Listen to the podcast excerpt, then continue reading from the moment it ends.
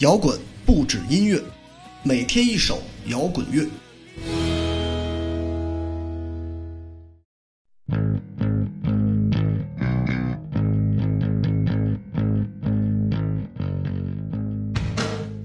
昨天是三八妇女节，因为有些事情耽搁无法更新，所以今天补上女孩子们的摇滚乐。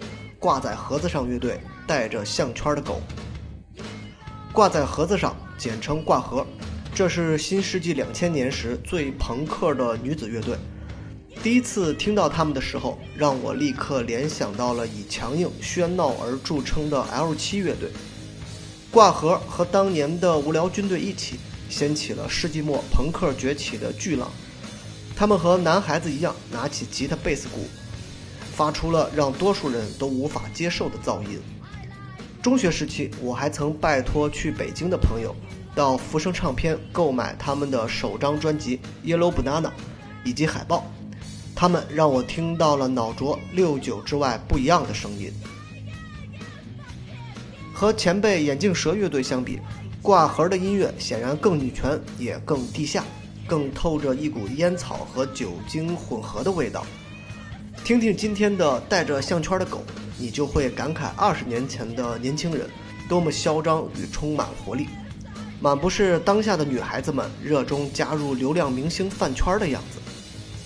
也许有的人会觉得，这种如此愤怒的音乐，带着点愤怒反抗机器调调的女孩子们，会有人喜欢吗？这样做会合适吗？其实，在我看来，女孩子和这个世界是一样的，同样多元化、立体化。并不是只有发嗲暖暖的女孩子才是真正的女孩子，竖着机关头的女朋克同样可以制造让人过目不忘的声音。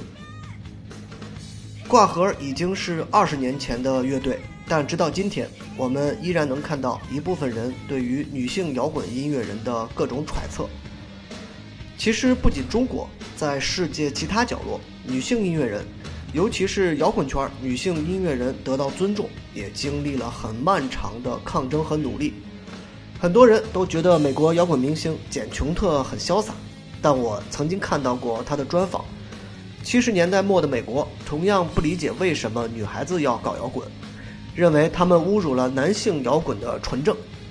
而简·琼特的做法就是，拿出一兜子硬币，指着男孩子们的皮篓子说：“我要买他身上穿的。”我无从了解当时的简·琼特究竟是紧张还是嚣张，但这种勇气，为女性摇滚乐从此开启了一扇大门。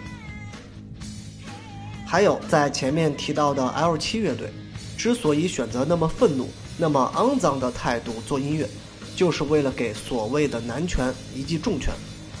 尽管摇滚乐在诞生之初就宣扬爱与和平，宣扬公平。但他和其他领域有着相似的面孔，也曾经充满着阴暗的揣测与恶毒的攻击。